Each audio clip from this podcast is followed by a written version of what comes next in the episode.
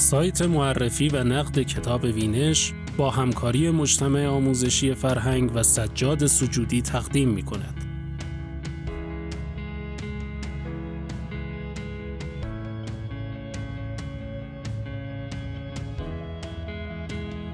اسماعیل کاداره کیست؟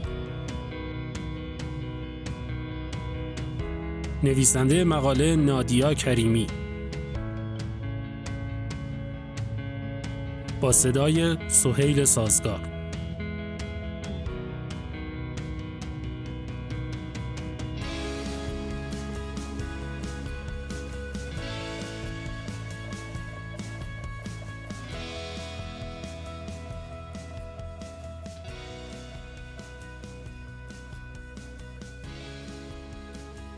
شاعر، نویسنده و روزنامه نگاری که در آلبانی به دنیا آمد. فقیرترین کشور اروپایی که زیر سلطه انور خوجه یک حکومت کمونیستی را تجربه می کرد. اما حتی از بلوک شرق هم منفک شده بود. در اوایل دهه 1990 میلادی به خاطر فشارهای رژیم انور خوجه مجبور به ترک وطن شد. در فرانسه پناهندگی سیاسی گرفت، به عضویت دائم فرهنگستان فرانسه درآمد و کمی بعد نشان لژیون دونور گرفت. او نخستین برنده جایزه منبوکر بین المللی نیز هست اسماعیل کاداره اما او واقعا کیست؟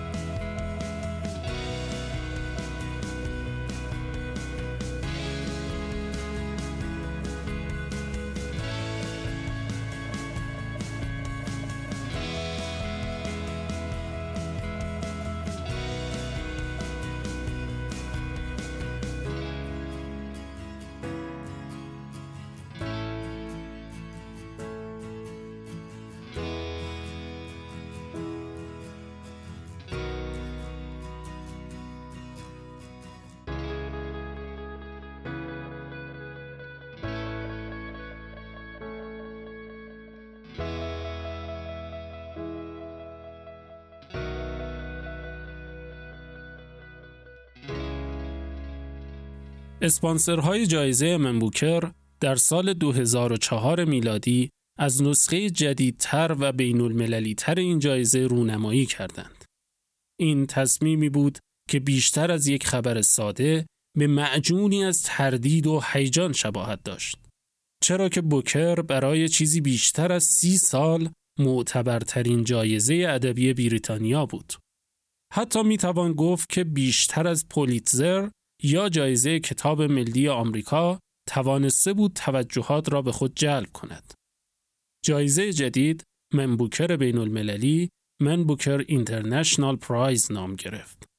قرار بر این شد که این جایزه جدید به نویسنده در قید حیاتی اهدا شود که داستانی را به زبان انگلیسی نوشته و یا داستانش به زبان انگلیسی ترجمه شده است. نخستین بوکر بین المللی هم در سال 2005 میلادی اهدا و به نام اسمایل کاداره ثبت شد. اسمایل کاداره کیست؟ اسمایل کاداره نویسنده آلبانیایی است. در سال 1936 در جیرو کاستر یکی از شهرهای جنوبی کشور آلبانی متولد شد. پدرش کارمند بخش خدمات دولتی بود و مادرش خاندار. تا مقطع دیپلم را در جیروکاستر گذراند. اما برای تحصیل در رشته زبان و ادبیات دانشکده تاریخ و فلسفه به تیرانا سفر کرد. در سال 1956 میلادی کاداره توانست دیپلم تدریس را اخذ کند و در همان سال هم مسافر مسکو شد. شوق تحصیل در انستیتو ادبیات ماکسیم گورکی بود که او را به اتحاد جماهیر شوروی کشاند. در آن دوران هنوز رابطه بین دو کشور گرم بود. اسماعیل کاداره تا سال 1960 در مسکو ماند. یعنی درست تا زمانی که روابط بین آلبانی و شوروی رو به تیرگی نهاد. حین تحصیل در مسکو بود که توانست مجموعه ای از اشعارش را به زبان روسی منتشر کند. در همان دوران تحصیل در انستیتو گورکی یعنی در حوالی سال 1959 نخستین رمانش را هم نوشت شهر بینشانه کاداره در این رمان تلاش کرد قوانین رئالیسم سوسیالیستی را زیر پا بگذارد اگر از خودتان می‌پرسید که رئالیسم سوسیالیستی چیست باید بگویم که این سبک نخستین بار در اتحاد جماهیر شوروی متولد شد و بعد به سایر کشورهای کمونیستی سرایت کرد. در رئالیسم سوسیالیستی کشمکش های فردی در برابر تضادهای اجتماعی اهمیتی ندارند. ژدانوف به عنوان یکی از مقامات فرهنگی شوروی در مورد رئالیسم سوسیالیستی می‌گوید رفیق استالین از نویسندگان به عنوان مهندسان روح انسانها نام برده است. معنای این حرف چیست؟ این عنوان چه وظایفی را بر عهده ما می نهد؟ در وهله نخست این حرف بدان معناست که باید زندگی را شناخت تا بتوان آن را به درستی در آثار هنری به تصویر کشید. واقعیت را نه به شیوه مرده نه صرفاً به مسابه واقعیت عینی بلکه در تکامل انقلابیش می باید ترسیم کرد.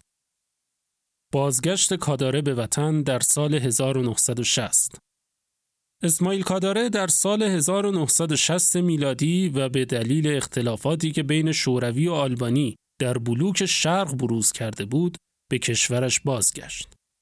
در نخستین ماههای پس از بازگشت تلاش کرد که بخش کوچکی از رمانش شهر بینشانه را در پوشش یک داستان کوتاه با نام روزهای قهوهخانه منتشر کند. تلاشهایش تا حدی موفقیت آمیز بودند.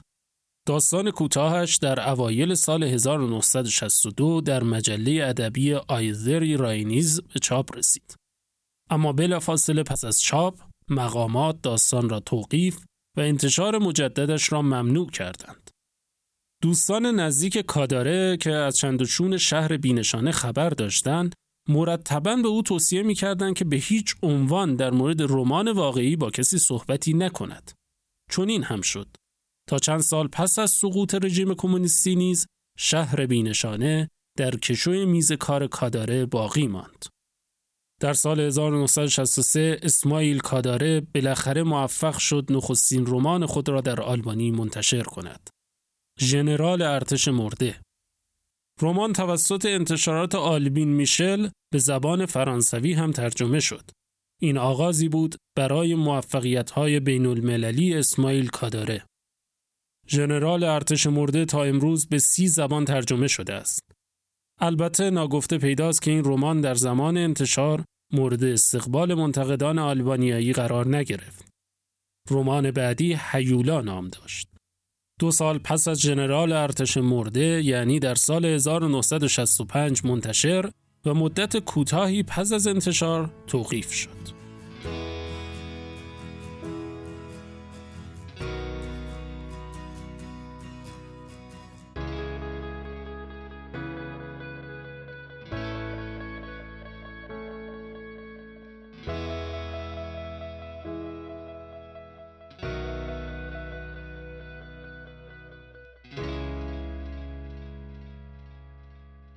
تقابل کاداره و انور خوجه در سال 1975 اسماعیل کاداره شعری انتقادی و تنظامیز را به انتشار رساند.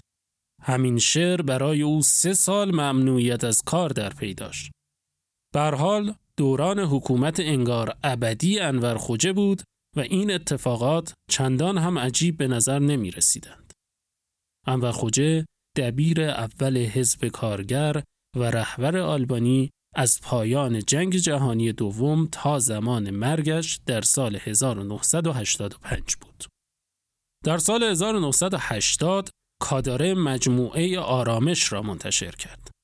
این مجموعه دو رمان جدید، یک رمان قدیمی و دو فصل نخست یک رمان ناتمام را در بر داشت.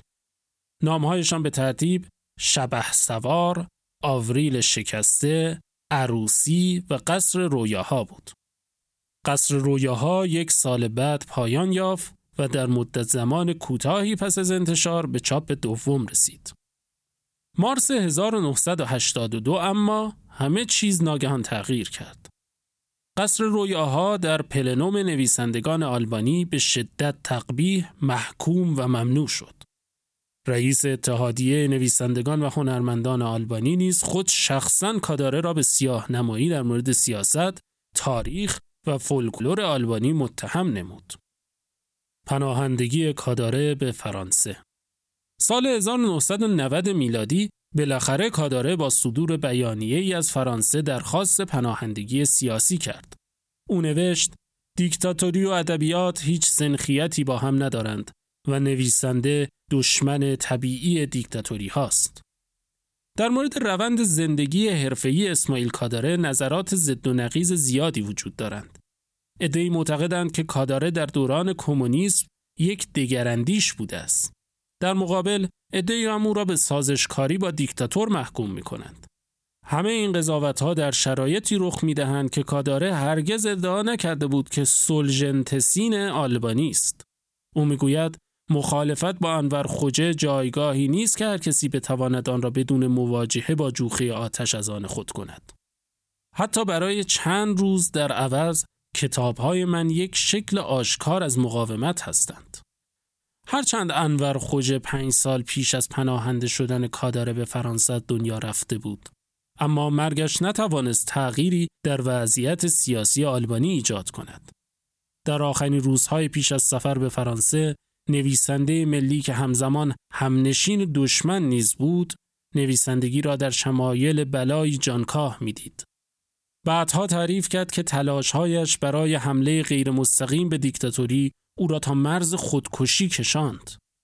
کاداره با اشاره به زمستان بزرگ این رمان با نام زمستان سخت هم در بازار کتاب ایران پیدا می شود که در آن انور خوجه را در حاله نورانی به تصویر کشیده است گفت این بهایی بود که باید برای آزادی می پرداختم.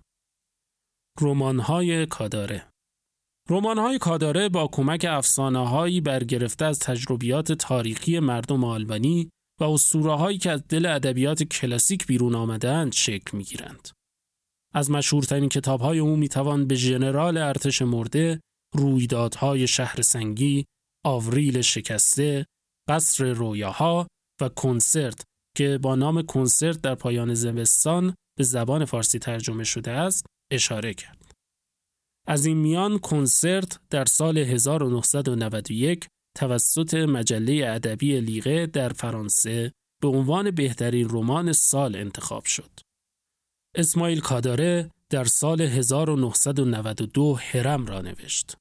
داستان هرم در قرن 26 قبل از میلاد و در مصر روایت می شود. در این کتاب کاداره عشق خوجه به مجسمه هایی با فرم های پیچیده را به سخره گرفته است. در حقیقت شکل هرم بازتاب دهنده عشق هر دیکتاتوری به سلسله مراتب است. دو سال بعد سایه منتشر شد و در سال 1995 عقاب به چاپ رسید. شهر بینشانه هم سرانجام در سال 1998 منتشر شد. در فاصله های سالهای بعد از انتشار شهر بینشانه تا سال 2010 میلادی رمانهایی مثل دختر آگاممنون، جانشین، گلهای بهاری، یخبندان بهاری، دختری در تبعید و زندگی، بازیها و مرگ لول مازرکو را نوشت. در سال 2010 هم تصادف را منتشر کرد. یک رمان چند لایه در مورد دو عاشق. دو عاشقی که مرگ نه تنها رابطهشان را برملا می کند که اطلاعات زیادی را در مورد بالکان نیز افشا خواهد کرد. افتخارات جهانی اسماعیل کاداره رمان‌های کاداره در بیش از چهل کشور جهان و به سی زبان منتشر شدند. او در سال 1996 به عضویت دائمی آکادمی علوم اخلاقی و سیاسی فرانسه درآمد به عنوان جانشین کارل پوپر. در سال 1992 جایزه ادبی چین و دلدوکا را از آن خود کرد. در سال 2005 هم نخستین جایزه بوکر بین المللی را گرفت. چهار سال بعد در سال 2009 کاداره جایزه ادبی پرنس آف آستوریاس را به نام خود ثبت کرد و در همان سال هم بود که دانشگاه پالرمو به او درجه افتخاری علوم در ارتباطات اجتماعی و سازمانی را اهدا نمود. روزنامه لندن ایندپندنت در مورد کاداره می‌گوید او را با گوگول، کافکا و اورول مقایسه می کنند. صدای اسماعیل کاداره همزمان که بکر و جهانی است ریشه های عمیق نیز در خاک خود دارد.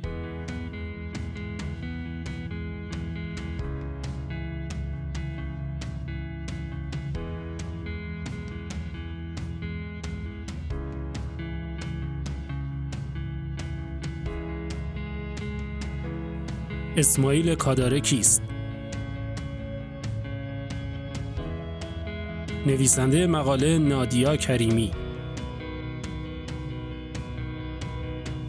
با صدای سهیل سازگار